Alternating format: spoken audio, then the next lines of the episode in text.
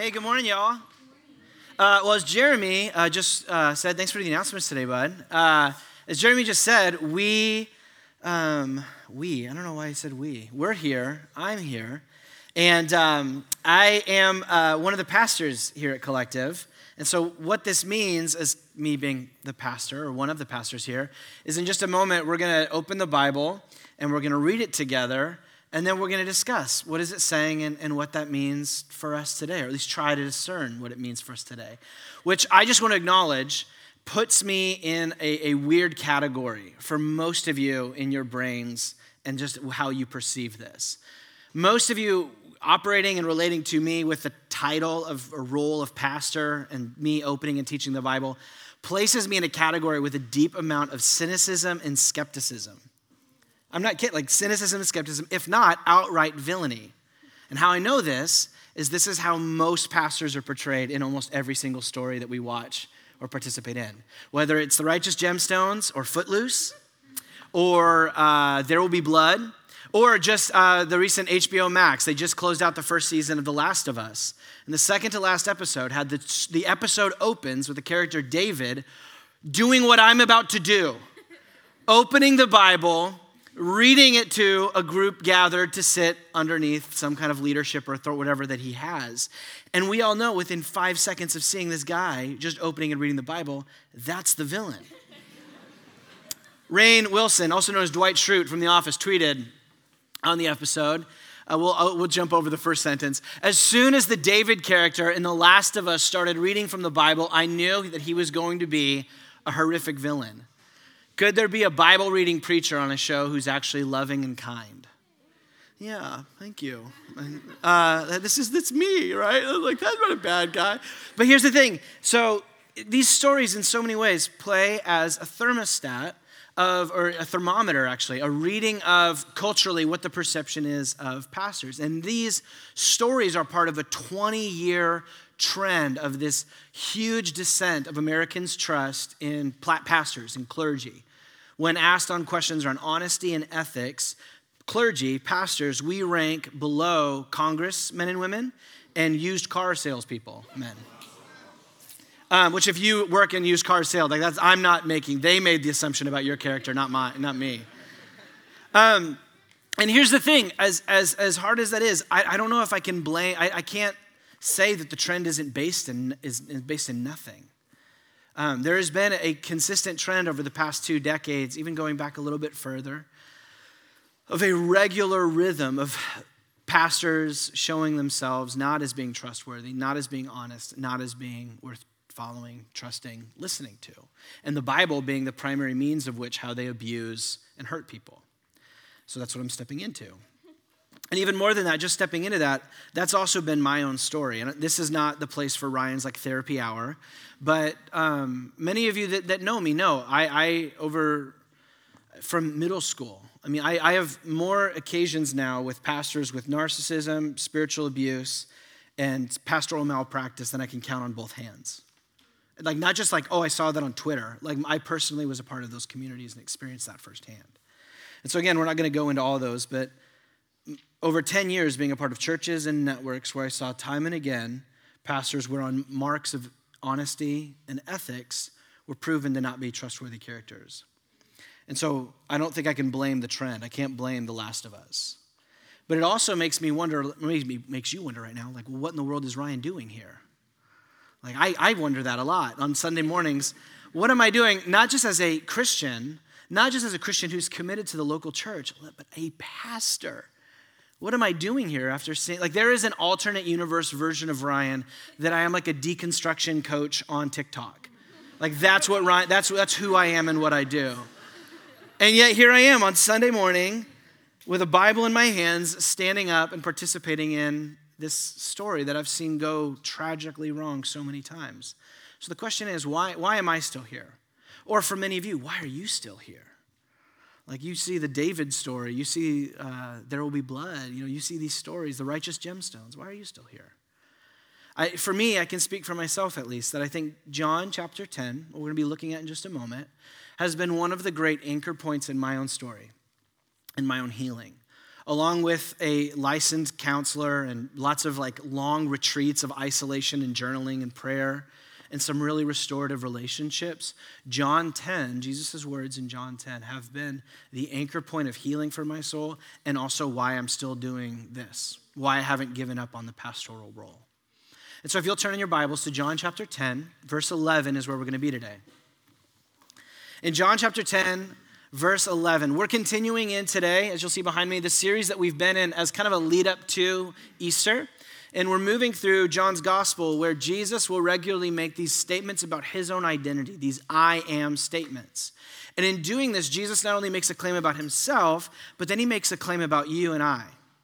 And today in John 10, he doesn't just make a claim about himself and a claim about you and me, he also makes a claim about the religious leaders of his day the Pharisees, the shepherds, or in Greek, as the word can be translated, shepherds or pastors. Jesus is situating, he's having a conversation about your identity and mine in the midst of a context about religious leadership gone awry.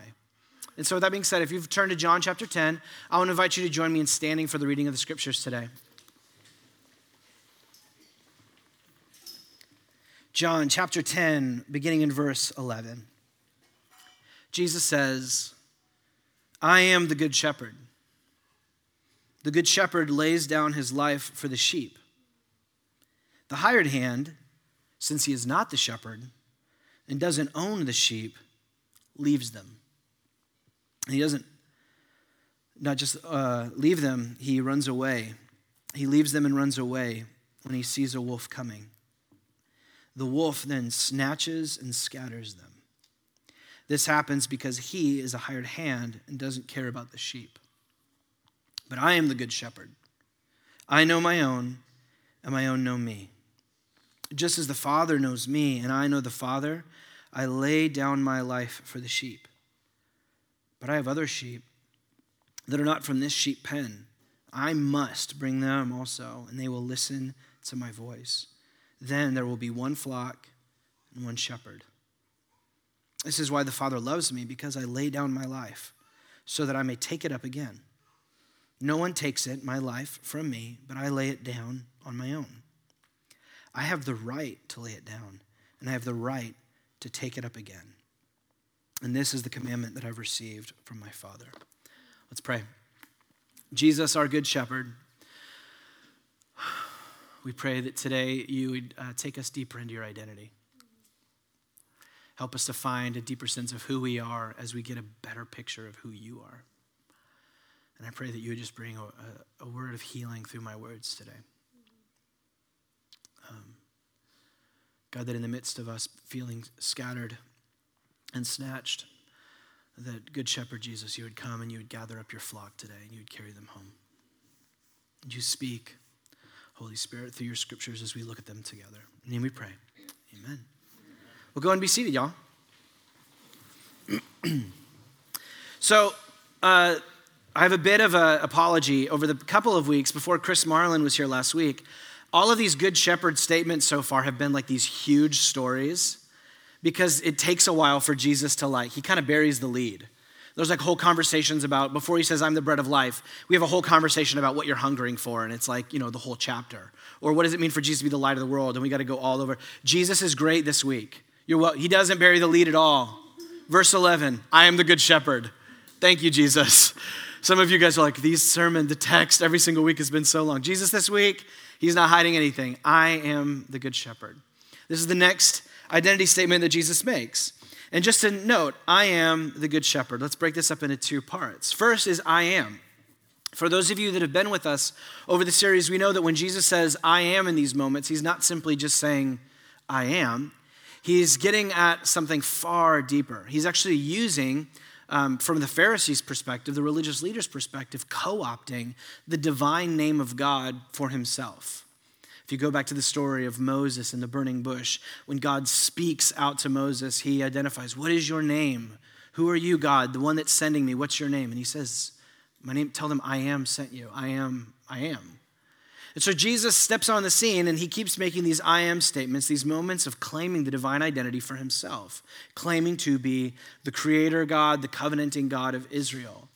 But if some of us think that maybe Ryan's reading too much into just two little words, this continues when he says, not just I am, but I am the good shepherd. All throughout the Old Testament, the good shepherd language is used and reserved for one particular character in the Bible. I'll give you a guess of, of who that is. It's God. We just looked at last fall, Psalm 23. How does it open? The Lord is my shepherd. I am is my shepherd. I have what I need. You'll see a couple of these behind me. Um, Psalm 23, the Lord is my shepherd. I have what I need. And what is it? It goes on to say, He leads me beside quiet waters. He lets me lie down in green pastures. He renews my life. He guides me on paths of righteousness for his name's sake. He prepares a table in the presence of my enemies. Even when I go through the darkest valley, I won't fear, right? But all of it is built on God is my shepherd. Throughout the scriptures, this is just three other examples, but uh, Psalm 80, verse 1 says, God is the shepherd of Israel who leads his people like a flock. Notice, who sits enthroned between the angels. The one who is the shepherd equals the one who sits on a throne with the angels beside him. Isaiah 40, verse 11, talks about God as the one who protects his flock like a shepherd. He gathers the lambs in his arms. I love this imagery, carries them in the fold of his garment. Ezekiel, it's like Yoda in his backpack, like on Dagobah. Like he's like, he carries them with me. Maybe not. There's less backflips. But Ezekiel 34, we're going to probably come back to this in a minute. But Ezekiel 34, 31, God says to Israel, You are my flock, the human flock. Thank you. It's like we're sheep? No, human flock of my pasture, and I am your God. So when Jesus stands up and doesn't just say, I am, and claims the divine name for himself, but then identifies himself as the good shepherd for both him, a Jewish rabbi, talking to Jewish Pharisees with Jewish crowds listening in, they all understand exactly who he's claiming to be. There is no good shepherd. There is no beautiful shepherd. There is no royal shepherd other than God. And when he steps in and goes, I am, that's me. The, the shepherd God of Psalm 23, who leads you beside quiet waters, gives you rest, renews your life, guides you into paths of righteousness, is with you even in the darkest valley. That's me. The God who sits enthroned between angels, that I am, that's me. Jesus begins with this huge claim to his identity. He is God who has come to shepherd his people. But the interesting addition comes right after he says, I am the good shepherd in verse 11, is he says what? The good shepherd does what? Lays down his life for the sheep. Now, we showed a few of those examples from the scriptures, but Jesus is introducing a new theme here. We've got lots of biblical imagery of a shepherd leading his people, but we don't have one of a shepherd laying down his life. So Jesus is introducing something new into the metaphor. He's saying, It's me, I am, I am the divine shepherd. I am God come to shepherd and guide you back, to bring you home, to bring you into life. But there's this new dynamic of well, why must the shepherd lay down his life? If he's the good shepherd, what, why, why this need to lay down his life? It's a new introduction that uh, shouldn't just prompt our questions, it probably would have caught the attention of those listening. Why must the good shepherd lay down his life? Verse 12. The hired hand, since he's not the shepherd and doesn't own the sheep, leaves the sheep and he runs away when he sees the wolf coming. The wolf then snatches and scatters the flock. This happens because he's a hired hand and doesn't care about the sheep. So notice it's the picture that we have is the good shepherd Jesus. God has come in Christ to shepherd his flock into a, Psalm 23 life. And he returns to the sheep pen for his sheep and he gets there and the sheep are all gone. They've been scattered. The sheep pen is empty. The hired hands that he left in charge to guide and care for them, they've bolted for the hills. And as he takes in the sight that all of his sheep are gone, he hears the bleating of his sheep being pulled off by wolves into the wilderness. This is the portrait of what, what Jesus is getting at here. The primary problem that the shepherd apparently must lay down his life for is the fact that his sheep have been, the language is snatched and scattered, stolen, snatched, taken away, exploited. So that snatched word can be translated in so many interesting ways that you could just spend chewing on that. They've been exploited, they've been stolen, they've been taken away, they've been driven off. There's been a theft. And they've been scattered, driven out, sent away, isolated and alone and scared and fearful. Jesus comes for his flock. Jesus comes for humanity. In the past stories, Jesus has used the imagery of blindness or hunger to talk about the human condition.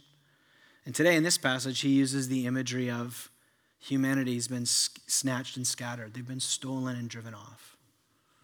And so the shepherd has come to give them life, but they're nowhere to be found.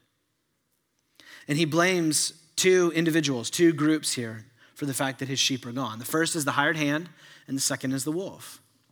So the hired hand, who, who is this? Based off the context and the passages of who Jesus is talking to, is the religious leaders, the Pharisees of the day. And so Jesus identifies the hired hand as being the primary group of the religious leaders of the day, who, as he says, don't care about the sheep. They're only interested in this for their own life and their own comfort. And as soon as the work gets too hard, they bolt. They're looking for the convenient role. They'll sure they'll, they'll hang out with the sheep as long as it's comfortable as long as it doesn't cost too much. But the moment that the cost gets too high, the hired hand leaves. And he leaves them vulnerable and afraid and alone, and then the wolf comes in. Now, who is the wolf? The wolf is, uh, when you read throughout the scriptures and other commentators throughout history, the wolf is kind of like if you ever saw the movie Annihilation with the nasty, like, mutant bear thing that's like a human and a bear, like it's a weird mutant thing. It's nightmare fuel. I'm just telling you that right now.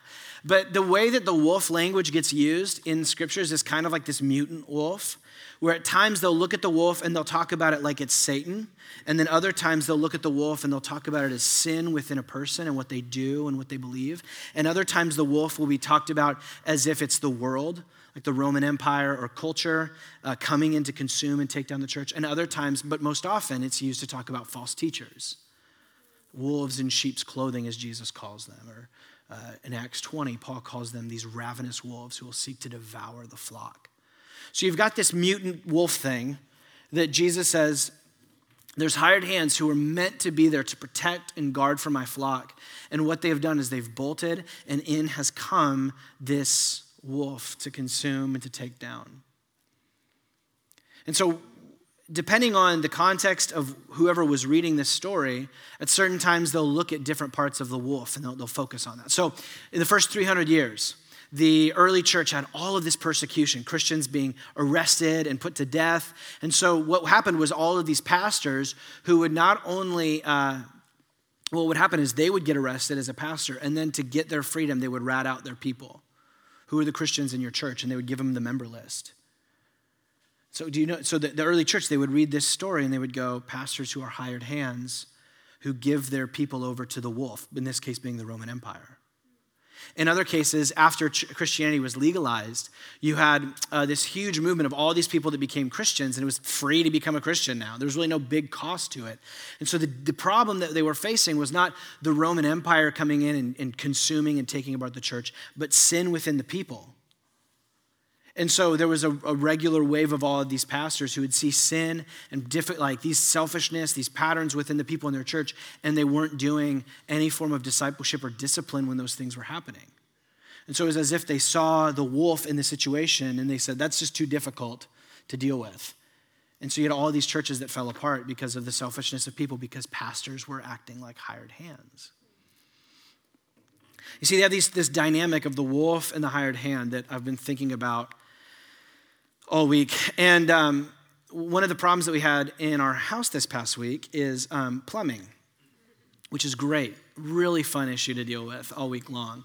But we had, um, when we, we, we got our home, we did a couple of plumbing updates and stuff like that. A lot of it working with a handyman that we just was like recommended to us by someone that we don't trust anymore. Because um, we, we get like an actual plumber that like comes in today, like this week, and he's under the house and he's showing pictures of the work that was done. And it just, I mean, it's like just duct tape stuff together. Like he's like literally like you can just touch pipes and things fall apart. Uh, a huge leak underneath our house, and so all of you know. So here we go. Okay, well, there's sorry guys, no like college, you know, for you. Uh, like this is we got to redo the plumbing now, and um, and so the whole thing is what has happened now is we have all this extra work that we have to come in and undo because of a plumber who was playing the easy game, playing the what's the easiest way, and like oh the conf- and I, we have a very small crawl space, so that's why I think he's just kind of like throwing like stuff at the the problem. And, and I think what Jesus is getting at in the hired hand motif is there, are, there is a unique reality of pastors who will play the easy work as opposed to the deep and hard work. Like a, like a, like a handyman plumber is looking for how do we just kind of keep things going the easiest way possible as opposed to doing the hard work. That often means confronting the wolf around them, and most often the wolf being coming in the form of false teaching. And so I've, I've, I've been thinking about my own story this week.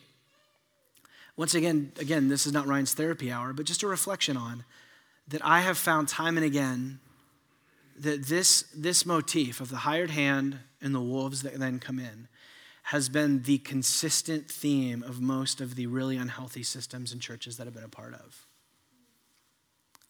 You, you normally have uh, pastors that, that are hired hands because they're here for the size of the church or the pay of the church or the work of the church. And so they're doing what comes most comfortably. And then most often, the key leader within that, diet, within that system is the wolf. And there becomes this kind of interesting shift that happens over time where the hired hands quit fleeing the wolf and they start just kind of letting the wolf do what the wolf is going to do. But because, once again, they're a hired hand, they don't want to enter into the challenge and the difficulty of what needs to be done. And so I just, as I've been reflecting on that, I just have noticed most of what I would, we would now call spiritual abuse, or most of the pastoral malpractice, most of the things that I'm in counseling for, usually comes down to one or two of the, those dynamics. It was either a wolf or it was a hired hand. And normally it was a wolf because it was first a hired hand. I wonder for some of you who have experienced some of what I'm talking about for yourself. Maybe you don't have like you're like, man, Ryan's Ryan's like what? I don't know who like who hurt him. Like what happened? Like I literally was like I, I went through a whole thing where I was like, am I cursed? Because every church I keep going to, it, it implodes and falls apart. And it's not my fault, but it's like I just am like the like bad luck token, I guess. Because I just kept happening. But so maybe that's not your experience, but for some of you, you've experienced some form of this. And so I just wonder, maybe it was a pastor who operated like a hired hand that didn't stand in and stand up for you when you needed them. Or maybe it was a pastor or a church leader who operated like a wolf and there was a form of abuse, coercion. Maybe for some of you, it was just the wolf that was looking not to consume you in any other way than just to, just to see you as a consumable good in building their platform. For some of you, maybe it's not a pastor. Maybe if we just zoom out a little bit more on the shepherd of just being an image of someone who's been tasked with caring and providing for and leading someone. Maybe the hired hand and the wolf didn't show up in the church for you, but it showed up in your home. Some of you had a, a dad who was a hired hand. He was around until it got too hard and then he left. And left you open to the dad's boyfriend's wolves that came in.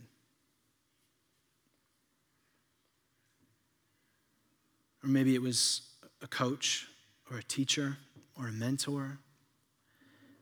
See, I don't, I don't, Jesus is not, he's, he's, when he talks about the humanity as a people who have been scattered and snatched and stolen and taken away, and he's speaking to the heart of most of us, the most tender parts of our story. The moment when we looked for the person to be there for us and they weren't. The moment that we looked to someone that we thought was trustworthy that no longer was.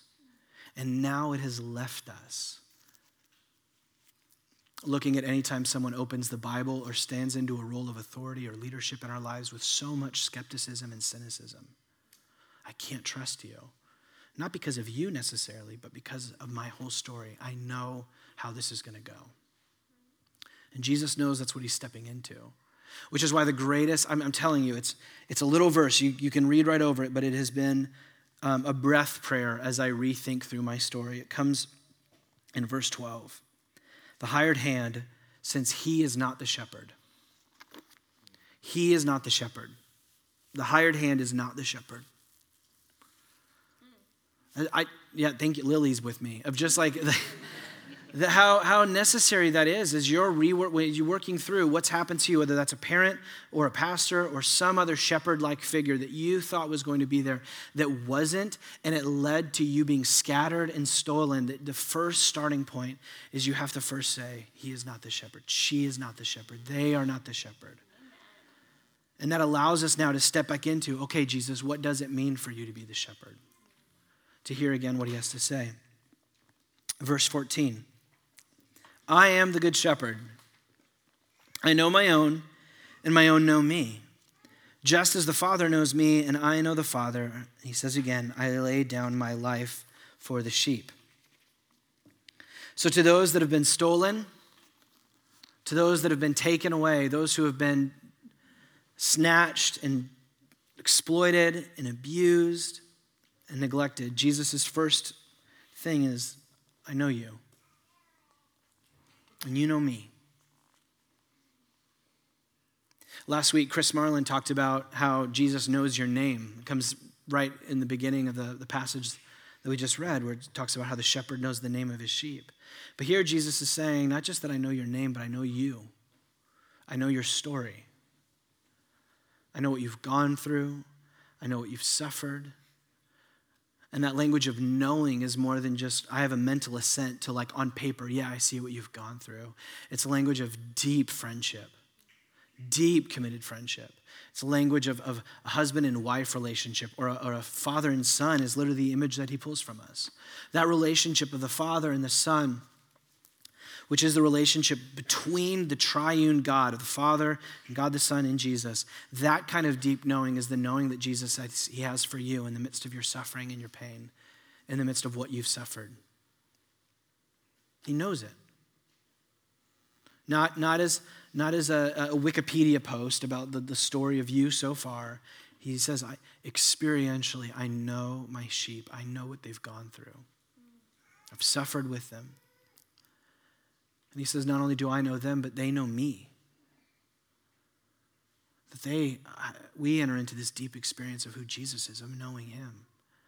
I love the, the knowing language. It's hard for us, I think, to sometimes get out of it being purely mental. And so that's why I love what Jesus does in verse uh, 27. You'll see behind me. My sheep hear my voice, and what? I know them, right? So he's picking back up on what we just read. And they follow me. So what does it mean to follow? They, they follow. To know him is to follow. Verse 28 I give them eternal life, and they will never perish. No one will snatch them out of my hand. My Father, who has given them to me, is greater than all. No one is able to snatch them out of the Father's hand. I and the Father are one. Now, we, we could run laps on this right here of what Jesus is getting at. So, yes and amen. He has just promised eternal life for those who follow and know him. That's awesome. He is also just here claimed to have unity with the Father. If the Good Shepherd and the I am images language wasn't enough, here he just says it outright I and the Father are one. We could do laps on that all day. But notice for Jesus, what does it mean for him to know you? It's to carry you, to hold you the image is that you have gone from being in the mouth of the wolf to now being in the tender arms of the good shepherd. To go back to that language of Isaiah, wrapped up in his garment and being carried by him. To be known by the good shepherd is to be carried by the good shepherd. For you in the midst of your loss, it's, it's Ezekiel. I think this is, is this where I have Ezekiel 34? Oh man, we missed this. This is what I get. But here, jump down here. So here, this is great. We'll use this anyway. He's going after the bad shepherds so just, just flip the script, make this opposite of what the good shepherd does. The bad shepherds have not strengthened the weak, they have not healed the sick, they have not bandaged the injured, they have not brought back the strays, they have not sought the lost. They ruled them with violence and cruelty, and they were scattered for a lack of a shepherd. They became food for all the wild animals when they were scattered. You see Jesus doing the scattered language from Ezekiel here?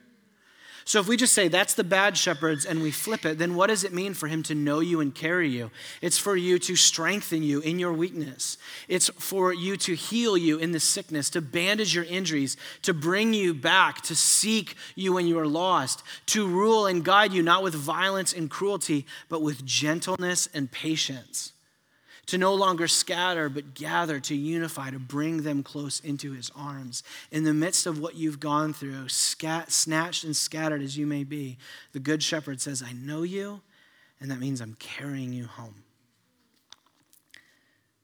But this is incredible, but if we were to stop here, we would also be at a, um, we have a very individualistic view of our relationship with the shepherd. But verse 16, he says, But I have other sheep who are not from this sheep pen. I must bring them also, and they will listen to my voice. Then there will be one flock and one shepherd. So notice Jesus says, I'm going, I know my sheep, I'm going, I'm going to carry them home. And as I do that with enough sheep, I end up having a new flock that's been brought back together again, a new community. And he says, I must do this to bring what's been separated back together. Now, in the context, it seems like Jesus is likely alluding to these sheep that aren't a part of his sheep pen to Gentiles. He's here with his Jewish people and he's going, Man, I am here to bring Psalm 23 life for you. And so I'm going to bring you back. Even though you Pharisees have snatched and scattered and let them go a bit, I'm bringing them back in. But guess what? I'm not just doing that for Israel, I'm going to do that for the whole world. I'm doing that for Jew and Gentile, I'm doing that for the Samaritans. And the whole story of where the book of Acts goes is as Jesus resurrects from the dead, he sends his people out into the world, bringing everyone in on this one flock so that they might live and find life and healing and everything that we just looked at within this new flock underneath this new shepherd. And so there's, I mean, you could just go to so many places here about the evangelistic intent. That the way that the good shepherd brings his sheep back that need to come home is actually through bringing sheep in, healing them, and then sending them back out. Jesus says it's a must for him, which means it's a must for those who follow him. There are, there are sheep who currently aren't in this room who Jesus, the Good Shepherd, must bring home. But what Jesus brings them home into is not just a, hey, you got, you know, hurt by the wolf, hey, you got scattered, and so this is just kind of a, you know, a rehabilitation center for you. Just come and you, you rest here. It is that, but notice how does the good shepherd unify his flock? They will listen to my voice. This is language of following him, like we looked at, language of obedience to him.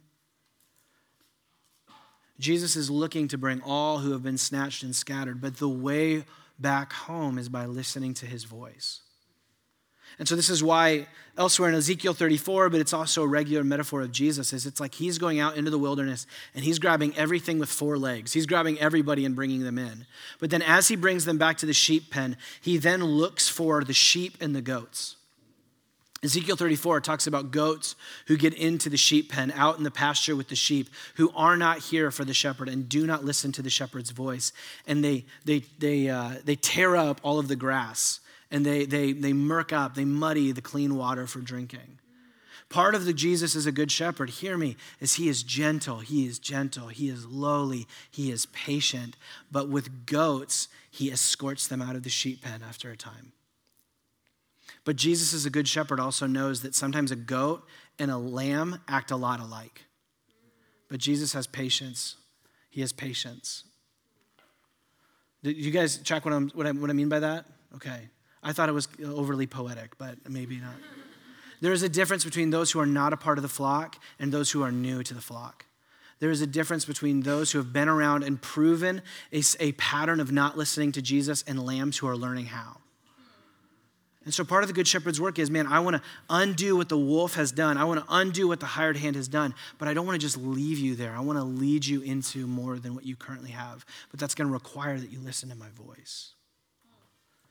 So Jesus says, I have come to know and carry my snatched and stolen flock, and I have come to gather those who have been scattered. And so the simple question is Do you, do you know Jesus as the shepherd this way? Like, sure, I can get up here and say, Jesus knows you. Jesus knows what you're going through. But notice he said, not just that I know my sheep, but my sheep know me. Have you experienced Jesus carrying you in the midst of your wounds? Have you found Jesus healing you in the midst of your brokenness? See, the invitation isn't just that you know this mentally at a distance, that Jesus knows you. The invitation, he says, is that you know him that you experience Jesus this way. Have you found that? Similarly, are you listening to his voice? Is there something that Jesus is inviting you into? Whether that's clearly from Scripture or something the Spirit's been prompting you to in your prayers? Are you listening to his voice? And as this sent out sheep, are you speaking his voice? Are you speaking his words to others? Are you inviting others to know the healing and the life and the goodness that the shepherd has for you? But we haven't dealt with that big question that I asked at the beginning. All this so far is like good, good shepherd stuff. But again, why, why must the good shepherd lay down his life?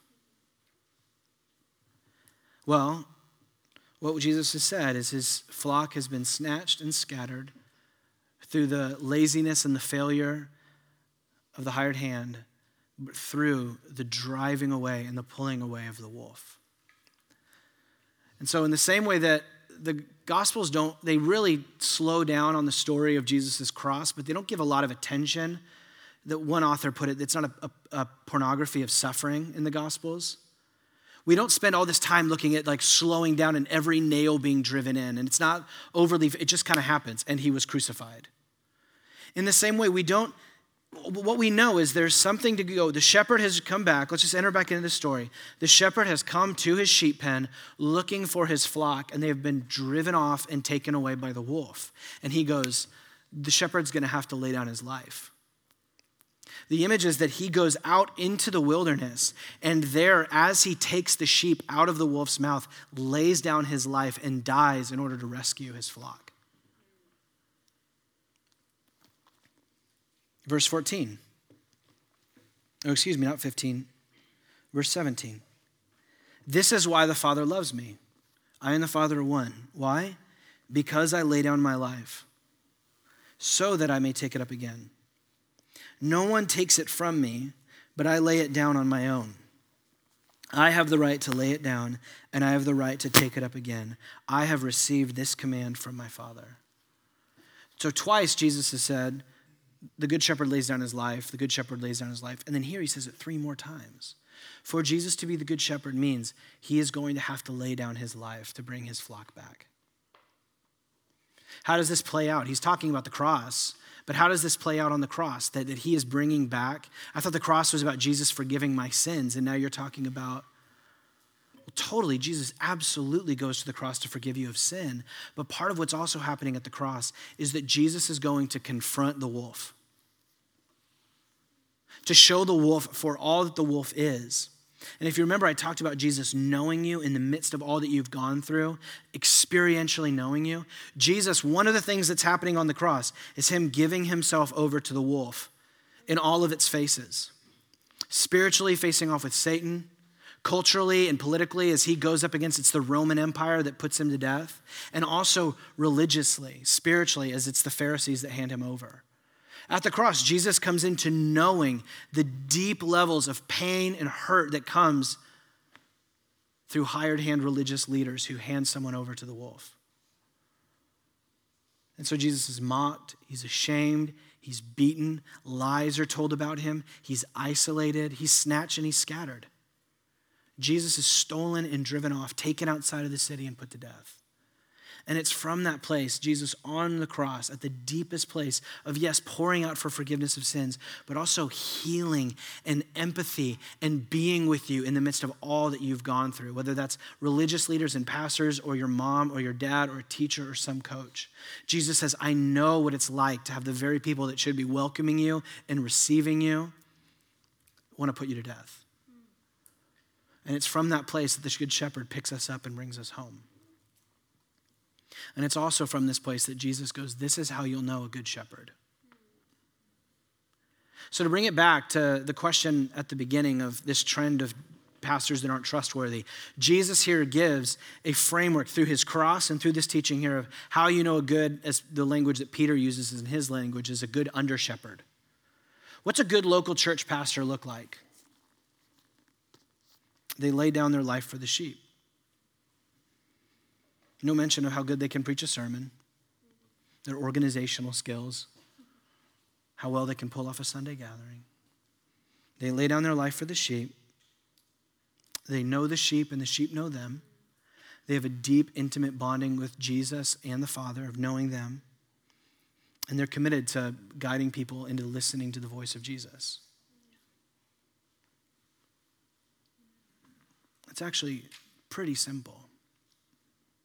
And so I say all this to say one, this is here's the job description of what to expect out of Lorenzo, Ryan, and Isaac and any other pastors that we ordain in the coming years.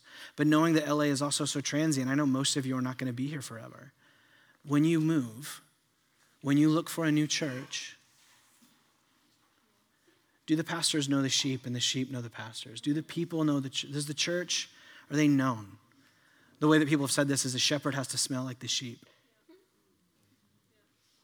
Are they committed to listening to the voice of Jesus and guiding people under his voice? Is it platform they're after or performance? Or is it just the simple work of pastoring? Of laying down their life, saying no to what's comfortable and what's easy, and being committed to the long haul beauty and goodness of a community that loves Jesus. Philippians chapter 2. You see it behind me says, Adopt the same attitude as that of Christ Jesus who, existing in the form of God, did not consider equality with God as something to be exploited, snatched. It's the language, actually, right there. Instead, he emptied himself by assuming the form of a servant, taking on the likeness of humanity. And when he, being Jesus, had come as a man, he humbled himself by becoming obedient to the point of death, even to death on a cross. It continues. You can go to the next one, April. For this reason, God highly exalted him and gave him the name that's above every name, so that at the name of Jesus every knee will bow in heaven and on earth and under the earth, and every tongue will confess that Jesus Christ is Lord to the glory of God the Father. Here's the Good Shepherd. He doesn't stay in heaven off at a distance. He enters into the suffering and story of humanity. He enters into your story to meet you there, even death on a cross. And from that place, he risen again, as he puts it. I have the authority not just to lay down my life, but to take it up again. Resurrection. To give you, as he said in 1028, resurrection life, eternal life. They shall not perish. This is what Jesus has for you. And so this is what this is the pattern that Jesus displays. This is the pattern then that you look for in a good pastor. And unfortunately, well, maybe fortunately, unfortunately, Philippians chapter 2 says that this whole framework is not just what Jesus does, and it's not just what pastors do, it's what you do. If Jesus, the Good Shepherd, is the one that lays down his life, then what it means to listen to him and follow him is to become a flock that is also known by our wounds, known by our laying down of our life for the sake of others, of our own confronting the hired hand both out there and within, of confronting the wolf both out there and within. This kind of self giving love, this kind of cross shaped existence is the life that Jesus wants to heal you in for.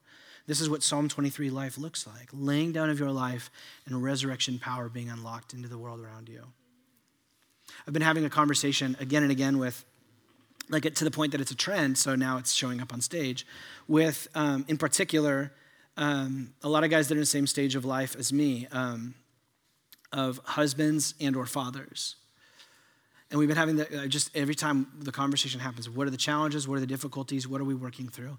Every single time we end up spinning around this language of what it means to be a cross shaped husband, a cruciform husband, a laying down your life for the sake of your wife and your children husband. Maybe you're not a husband. Maybe you're not a father.